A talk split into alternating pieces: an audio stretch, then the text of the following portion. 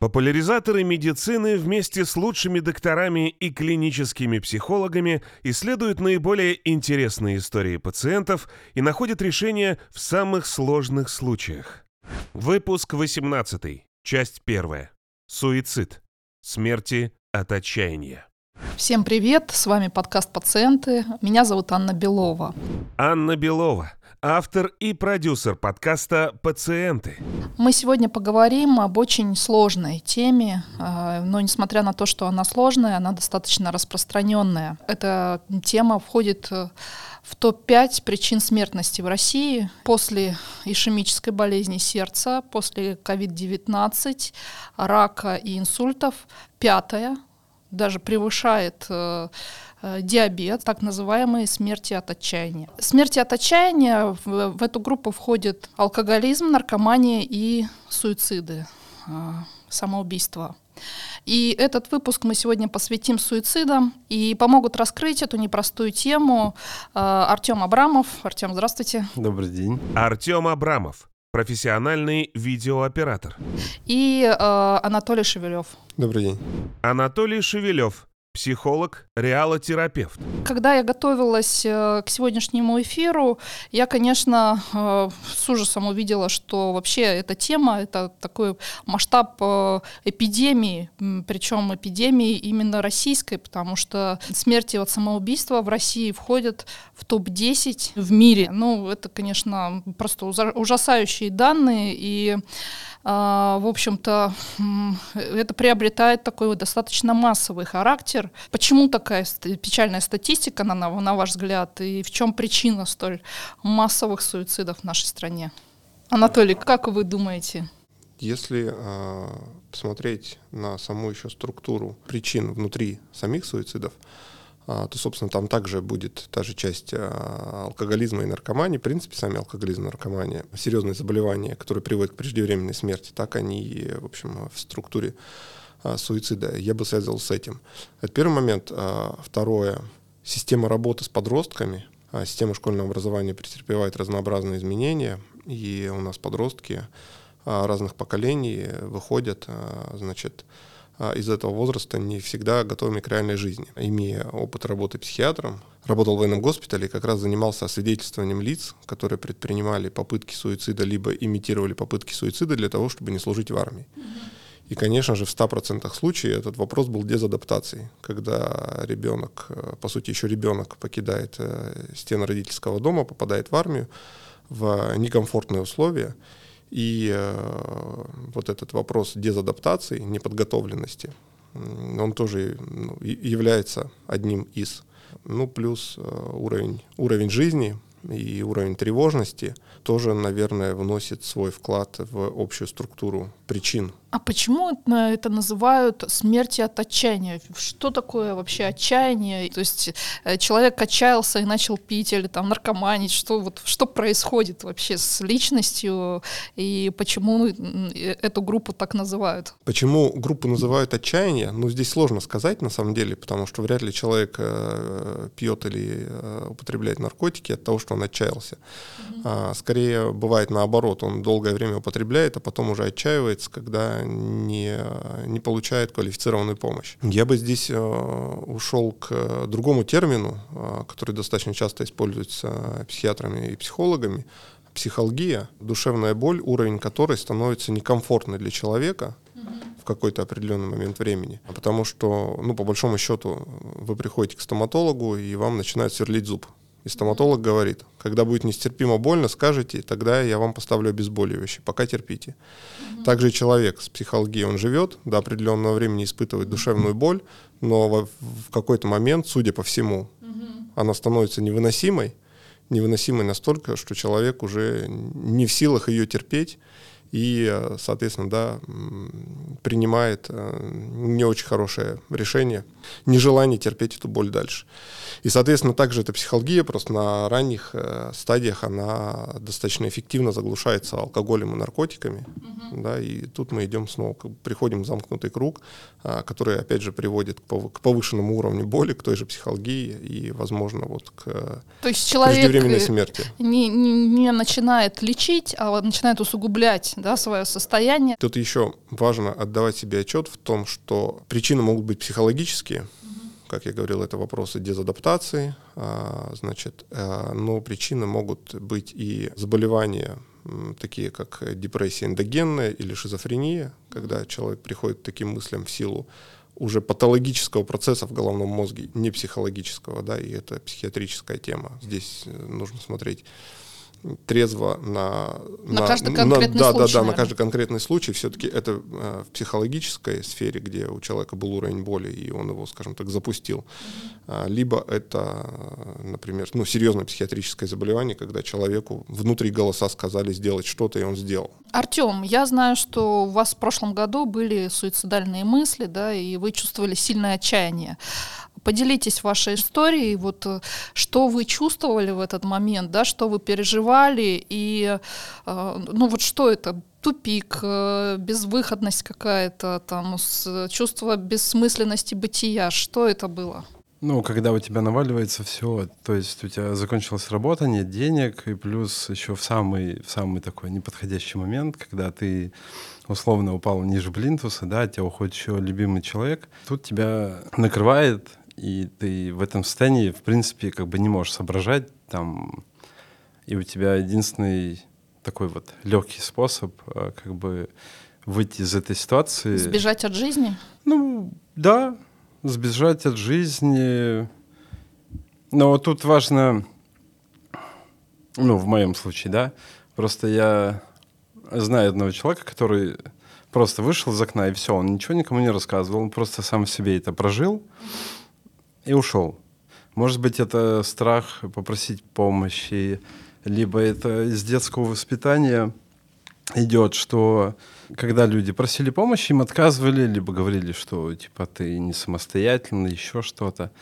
И поэтому, когда люди входят в это состояние, они ну, боятся боятся признаться, да, что испытывают эту боль, боятся поделиться с близкими, боятся э, попросить у кого-то помощи. Получается, что э, проще для человека да, э, расстаться с жизнью, чем преодолеть этот страх. Не то, что проще. Э, иногда ты звонишь другу и что-то пытаешься ему рассказать, и он такой не вникая в это, просто говорит, да ладно, парень, не парься, все нормально, сейчас там ну, месяц, два, там, три пройдет, и все будет.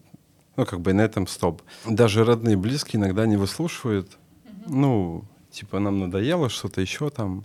И поэтому человек закрывается, ему, он понимает, что ему никто не поможет. А в принципе-то помочь-то может только сам себе, и все. Вот. И если как бы, ну, не бояться и просто попросить выслушать, а, даже не советы давать, а попросить выслушать и не имея денег на психолога, я слушал разных психологов э, в Ютубе, ну как успокоиться, да, и я понял тогда, что нужно это принять. Принять происходящее в вашей жизни, правильно? Да, потому что когда включается лимбический мозг, ну, ты не можешь думать по-другому. У тебя эмоции зашкаливают, и все. Анатолий, что такое лимбический мозг? Древняя структура, которая отвечает за эмоции, за состояние аффекта, и когда человек, ну вот как говорит Артем, может не, оцен, не, отдавать себе отчет в своих действиях, то есть гормоны и эмоции фи, на физиологическом уровне захлестывают настолько, а лимбическая система, она более структурно древняя, чем мозг, э, чем контроль.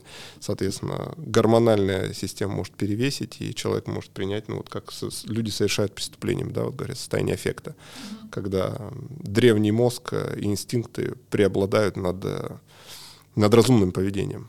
Что у вас случилось, Артем? Вот э, когда вы поняли, что вот эта вот грань, да, вот э, которую э, все уже не нужно переступать, ну то есть когда вы осознали вообще происходящее? Я медитирую еще и в какой-то момент я включил музыку для медитации, сел и просмотрел все, ну, все возможные варианты, э, что можно сделать с собой. И я увидел, что в каждом из них я остаюсь живой, но при этом я в каждом калека, поэтому я подумал, что лучше буду жить. Когда был самый пик, я, у меня дочь была на даче с бабушкой, и я просто позвонил. Вот это, этот веселый ребенок мой, он немного меня вернул, и плюс э, я в тот день начал вспоминать вообще, для чего мы живем. А мы живем для того, чтобы жить и получать удовольствие. И я подумал, что, наверное, все-таки есть еще там Ниагарский водопад, там очень хочется на него посмотреть, и я начал как бы себя возвращать, успокоился. И я это все один проживал, без психолога. Я даже, ну, я пробовал все варианты. Я позвонил маме и говорю, ты можешь приехать ко мне на неделю, побыть со мной? Просто вот мне нужен кто-то рядом, потому что, ну, как бы нужно отвлекаться, ну, выходить некуда, условно. В этот момент я был прям, ну, один. То есть у меня сейчас очень мало друзей, у меня одни знакомые и все. И вот пробовал там, мама приезжала, это не помогло. Ну, как бы, и поэтому я подумал, что тут никто не поможет, только ты сам. У меня вопрос. А вот э, все-таки то, вот я о чем говорил, было ли вот это вот самое ощущение боли, ну вот как психической боли, да, которой хотелось избежать таким, с таким способом? Ну вот это вот ряд проблем, о которых вы говорили, привели к тому, что а, что вы испытывали вот именно с точки зрения эмоций? Была ли это вот такая боль, которую не хотелось дальше терпеть, боль от потери работы, боль от потери близкого человека, боль там еще от чего-то, да, то есть все-таки уход из жизни самовольно, это все-таки избегание, да, избегание, это явно не легкий способ, но это избегание, я Анна про это спрашивал, убегание от чего-то. Вот вы от чего убегали с точки зрения эмоций? ну, как бы, у человека может быть плохое настроение от того, что его машина проезжающая брызгала, да, ну, вот насколько, вот, как я говорил, да, вот насколько вы бы измерили, например, там, по шкале, если эта боль у вас была от 1 до 10 уровень боли, который вы не хотели терпеть, продолжать жизнь? Мне кажется, это было прям на все сто процентов, потому что именно такого я не испытывал никогда. Именно вот в 2022 в июле это был какой-то пик, наверное, всей моей жизни — из своего опыта я еще скажу, что в такие моменты нужно э, снижать значимость проблемы. Если снизить э, важность, то легче будет э, к ней, ну, ее переживать. Я просто не знаю, как, как, как донести до людей то, что в этом состоянии ты просто не хочешь ни с кем общаться. У тебя есть твоя боль, и вот э, слезы там, и все. То есть надо себя пересиливать и ну как-то доносить эту вещь до людей, чтобы они хотя бы побыли рядом или, не знаю, там дали денег на психолога и как-то вот. Ну, чтобы кто-то все-таки помог, да? Помог даже не словами, а просто чтобы он был рядом и не учил ничего, как бы, а вот просто такая какая-то поддержка. Если у человека, кто решил там выйти в окно условно, и у него будут вопросы, он сам их спросит. А если ты ему будешь говорить, так не делай, или вот так не делай, он скажет, достали, и быстрее это сделает. Анатолий, вот с психологической точки зрения, да, э, я знаю, что вы практикуете метод реалотерапии. Какая здесь ментальная ошибка? Потому что как раз этот метод, он учит находить те самые ментальные ошибки и определять, в чем есть отрицание реальности. Что здесь наруш нарушается, да, с точки зрения психологии? Может быть, человек думает, что вот должно быть вот так, а да, происходит по-другому. И э, вот это вот долженствование, да, оно вот как домоклов меч э, висит э, над человеком и не дает э, возможность принять реальность. Вот как, на ваш взгляд, работает этот механизм? Опять же, конечно, нужно смотреть индивидуально, но здесь в целом, Анна, да, я согласен. А ряд э, психических, так называемых ментальных э, искажений, которые люди приобретают в течение жизни, приводят к такого рода мыслям, потому что я послушал Артема. Те проблемы, которые он описывал, да, а, там потеря работы, потеря дохода, потеря близкого человека. Выход прямо из зоны комфорта настолько. Да. Большинство психологических проблем лежат в плоскости, когда что-то происходит не так, как я хочу. Если что-то не так, как я хочу, значит это плохо. Если я потерял работу, а я не хочу ее терять, это плохо. Если я потерял семью, а я не хочу ее терять, это плохо, да? То есть это оценочное суждение. Включается. Оценочное суждение, да, плохо. И вот как раз-таки в реалотерапии реальность мы говорим о том, что такое может быть. Такое может случиться. Ты можешь потерять работу, ты можешь заболеть серьезным заболеванием. Что-то может случиться. Это не значит, что мы к этому призываем, это мы допускаем. Просто мы трезво оцениваем окружающую действительность, что в жизни так бывает.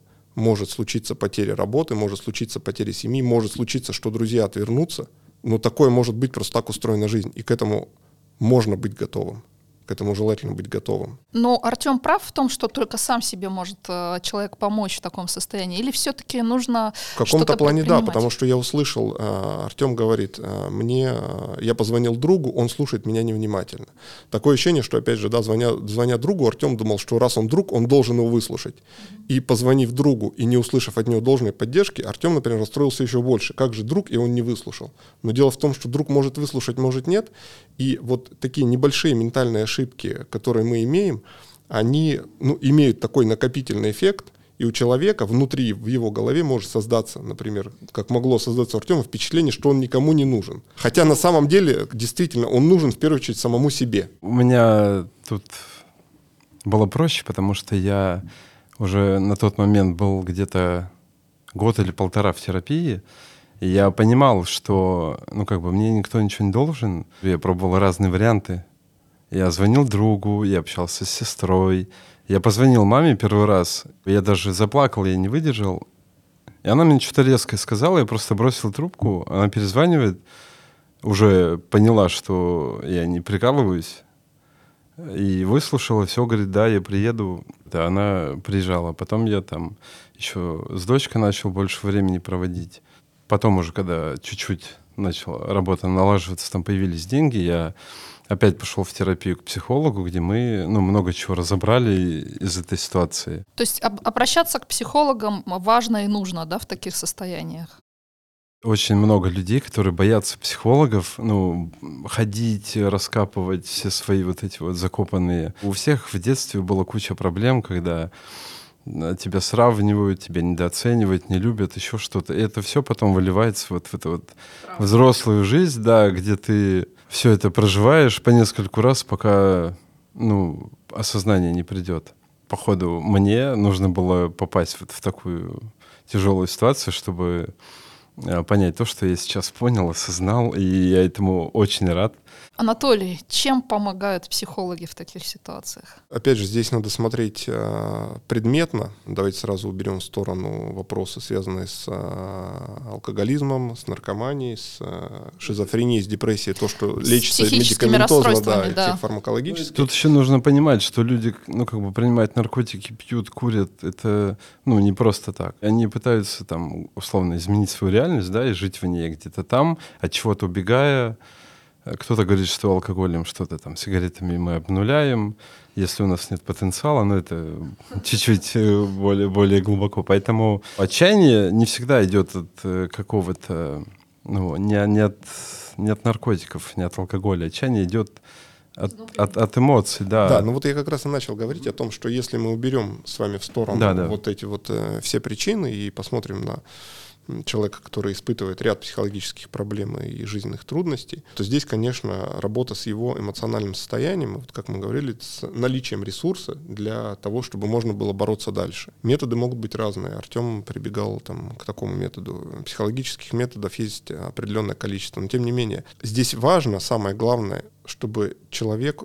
пришел, нашел в себе силы э, к психологу на той стадии, когда у него есть некий эмоциональный ресурс на работу над собой – потому что я в своей практике наблюдаю, что те люди, которые приходят решать какие-то проблемы, зависимости и так далее, если у них практически уже отсутствует эмоциональный ресурс, который, в принципе, нужен даже на работу с психологом, вот в этой ситуации очень сложно человека доставать. Да? И вот желательно, конечно, чтобы не допускать потери ресурса настолько, что человек уже не готов, даже не то, что ну, там, обратиться, не обратиться к психологу, а в принципе, начав с психологом работать, соблюдать а, его рекомендации там, и так далее, и так далее, да, для того, чтобы терапия была успешной. А эмоциональный ресурс, он э, теряется вот на простых вещах, про которые мы говорили, в частности, вот если говорить про реал-терапию, это вот э, большое количество так называемых ложных карт, когда человек интерпретирует окружающую действительность не на основе реальности, а на основе каких-то своих убеждений, которые чаще всего являются ложными, он этот ресурс достаточно быстро теряет. В жизни происходят порой, ну, действительно трагичные ситуации, да, там там смерть близкого, например, человека, да, или там а, какая-то неизлечимая болезнь. Как сделать так, чтобы вот эти вот страдания минимизировать? Мы же все равно должны пройти. Вы правильно сказали, что мне нужно было дойти до пика, да, в своей жизни. Ну да, мы все проходим уроки, да, и пока ты не пройдешь его до конца, они постоянно будут повторяться. Или нужно вообще вот прям остро это все прожить и прям прожить по полной. И не надо вообще минимизировать это Не, воздействие. ну это у, у каждого индивидуально. Кто-то может расстроиться от того, что у него умерла кошка, да, и пойти условно выйти в окно, да. А у кого-то, ну это более глобальное, не знаю, там ушла жена, изменил муж, еще что-то. Первый момент. Есть, конечно, острая реакция на стресс, и дальше есть посттравматический стресс- стрессовый синдром. Он одинаков как для участников, например, боевых действий, так и для потери близкого родственника, а для кого-то для, для потери кошки. С точки зрения острой реакции на стресс, здесь вряд ли существует вообще какой-то рецепт, потому что действительно, и я уже говорил, и Артем подчеркнул, все индивидуально. Более того, вот, например, проводят сейчас определенные исследования с точки зрения медицины, пытаются измерить уровень боли а, у пациентов, находящихся в, отделениях интенсивной терапии, чтобы дозировать дозу обезболивающего. То есть мы же не знаем, насколько вот реально боль у человека, да, у одного от, от, э, потери э, близкого человека, а у другого от потери кошки, насколько ее можно градировать от единицы до 100, да? И измерить, Да, да. в медицине пытаются измерить и дают разные дозы обезболивающего. Здесь психическую боль ее тоже, наверное, ну, как бы пока, пока очень сложно померить, но э, острая реакция на стресс, она будет скорее индивидуальная, и, возможно, где-то ну, вот, э, лимбическая система будет приводить человека в состояние, состояние, да, в состояние эффекта, когда он может совершать э, необдуманные поступки. Вот. А другое дело, что работа с посттравматическим расстройством, может, ну, вот эта психическая реабилитация, в принципе, ну, как бы носит стандартный характер. Да, в это- об этом мы поговорим в следующей части, Я да, вот уже. чуть-чуть дополню. Это вот произошло в июле 2022 И отголоски этого еще, ну, как бы есть, эмоциональные. То есть я, ну, до сих пор могу еще поплакать, где-то переживания у меня есть. И в июле я первый раз почувствовал ну, вот эту фразу, когда говорят «от любви до- ненависти один шаг». Ну, то есть ты любишь человека и ненавидишь его прям тут ну, же. в любом случае испытываешь большую эмоцию, да. Если условно резюмировать то, что мы сейчас наговорили, если у человека есть желание как-то себя вытащить, не знаю, как там, за шкирку, за волосы из этой ситуации, то тогда он ну, нач- будет работать, будет искать ресурсы. Ну, но не, не- неужели вот э, э, есть случаи прям совсем безнадежные? Или же все-таки вытащить может себя каждый? Вот как здесь быть? Мне кажется, все-таки человек сам принимает решение. А, Я бы, может быть, провел параллель и затронул такую неоднозначную тему. Вот ведь говорят, что, в принципе, курение, а, злоупотребление алкоголем и наркотиками – это тоже способ самоубийства, только очень медленного. Но ведь не каждый выбирает выход а, и избавляется от, от вредной привычки, понимая, что это наносит ему вред, понимая, что есть риск умереть раньше, да, просто тут э, в течение длительного периода жизни, но ведь как психологи и как психиатры я работал с теми людьми, которые говорят, приходят и говорят, я хочу избавиться от своей зависимости.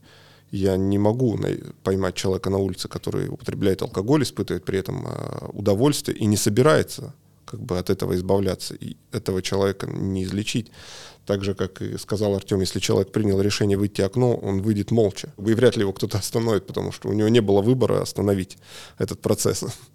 Поэтому тот, тот кто готов себя достать, а, тот себя достанет, как достал Артем. А тут мы уже говорим как раз-таки вот э, как человеку найти силы и э, вот когда, когда их нет и достать самому себя. Я приведу пример. Это было лето, я сидела на лавочке, ко мне подошел, э, ну вот прекрасный лицом мужчина, еще видно, что он молодой, но видно, что он э, злоупотребляет алкоголем. Он ко мне подсел и начал жаловаться на жизнь, на то, что там ему изменяет жена, что у него все плохо, в общем, ну такая была достаточно история у него откровенно печальная, да, и э, в общем-то у него были виноваты все вокруг, э, кроме него самого.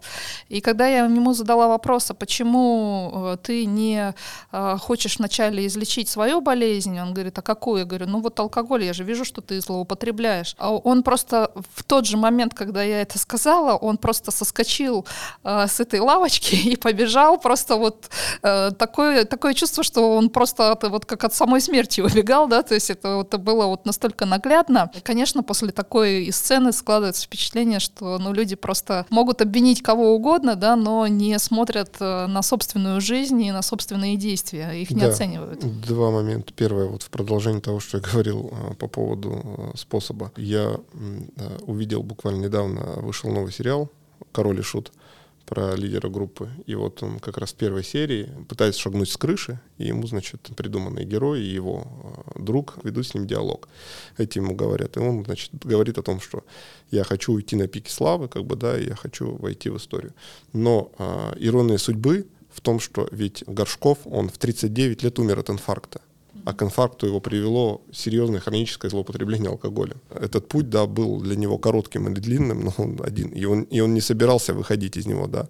Либо он там вышел, либо он так закончил. Про то, что, Анна, вы сказали, здесь есть еще ведь, э, на мой взгляд, э, и элемент э, ухода от ответственности. Возвращаясь к опыту работы психиатром, да, и вот смотрел я ежедневно на ребят 18-19 лет, которые приезжали из военной части с э, разными э, следами на руках, на шее, которые имитировали. И вот тут нужно было понять, кто из них имитирует, Кто реально а, решил? а кого ты реально отправишь в часть, а он осуществит задуманное. И это тоже такой был непростой вопрос. Уровень боли, ты его не измеришь, ты не знаешь, действительно ли человек, э, как бы вернувшись в часть, не сделает с собой чего-то.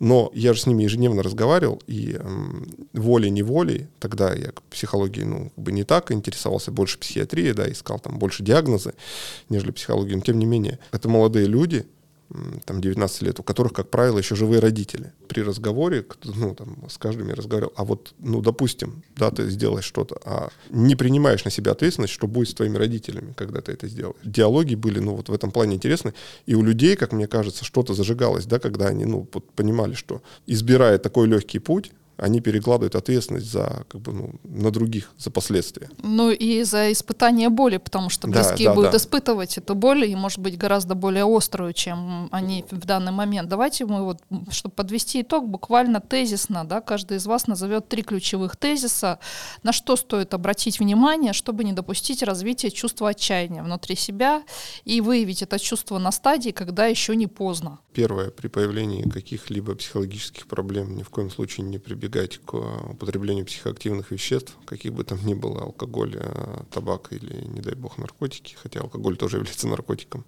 только социальным. В медицине считается, что мозг, э, здоровый мозг здорового человека с точки зрения психики не склонен к саморазрушению. И люди ведь не с рождения пьют и курят. Витальная потребность жить. Но что-то нарушается, и человек перестает хотеть жить. И начинает себя убивать либо медленно, либо быстро. Да, Артем? Но когда люди выпивают алкоголь, им же с детства это не прививают о том, что это их разрушает. К сожалению, это к праздники, сожалению, да. это Ну, потому что это праздники, социально это- одобренный наркотик. Ну, то К есть это вот да. выпить, расслабиться. Да. И люди Это с расхожее детства, заблуждение, да. люди с Да. детства этому учатся, поэтому как бы они... Они к этому прибегают, к сожалению, что может усугублять. Поэтому хроническое употребление может свидетельствовать о признаках депрессии. То есть первый маркер это, как, это употребление каких-то психоактивных веществ, да? Что еще может стать Такое таким? избегающее поведение, вот когда человек ищет что-то отдушину в чем-то, что не идет с линией витальной, витальности, да, как бы э, жел- желания жить. Второе, ну то, что уже сегодня неоднократно говорили, в принципе, не бояться обращаться к психологам при возникновении э, душевных э, болей, дискомфортов, ну и уж тем более, как мы говорили, да, серьезных болей, которые приводят к таким мыслям крайне негативным. Хотя, опять же, да, тут достаточно все относительно. Для кого, для кого они крайне негативные. Я думаю, что здесь, наверное, я бы наверное, два компонента выделил важных. Артем, может быть, есть что дополнить? Или вы согласны с мнением Анатолия? Я только, наверное, повторюсь. Желание жить. Принять то, что ты будешь один всегда, и сможешь помочь себе только ты. Ну, как бы не искать помощи извне. То есть, если искать э, постоянно помощь извне, то при любом неудачном, неудачной попытке чего-то, устроиться на работу, э, познакомиться с девушкой или там, наоборот, когда тебя поругали где-то, и ты такой, все, Это, я так понимаю, с точки зрения маркера уровень ответственности э, за свою жизнь, правильно? Принимать ответственность за свою жизнь э, самому, не перекладывать ее на других людей. В чем-то можно опираться на окружающий мир, но думать о себе. И не винить всех окружающих да, в том, что, э, в общем-то, происходит в твоей жизни. Все-таки понимать о том, что можно оказывать влияние на какие-то изменения, да, и чувствовать в себе силы оказывать это влияние и что-то менять в своей жизни. Уважаемые э, слушатели, уважаемые зрители, уважаемые гости, я благодарю вас за участие в этом эфире, в этом выпуске. В следующем выпуске мы более предметно поговорим о конкретных методиках, э, что предпринять, какие шаги предпринять, чтобы выйти из состояния отчаяния, если уже оно настигло. Дорогие слушатели, зрители, задавайте ваши вопросы. Пожалуйста, мы очень ждем ваших тем на телефон горячей линии, которая у нас находится по ссылке. Спасибо большое, до скорой встречи. Ставьте лайки и подписывайтесь на подкаст «Пациенты» в аудио и видеоформатах социальных сетей.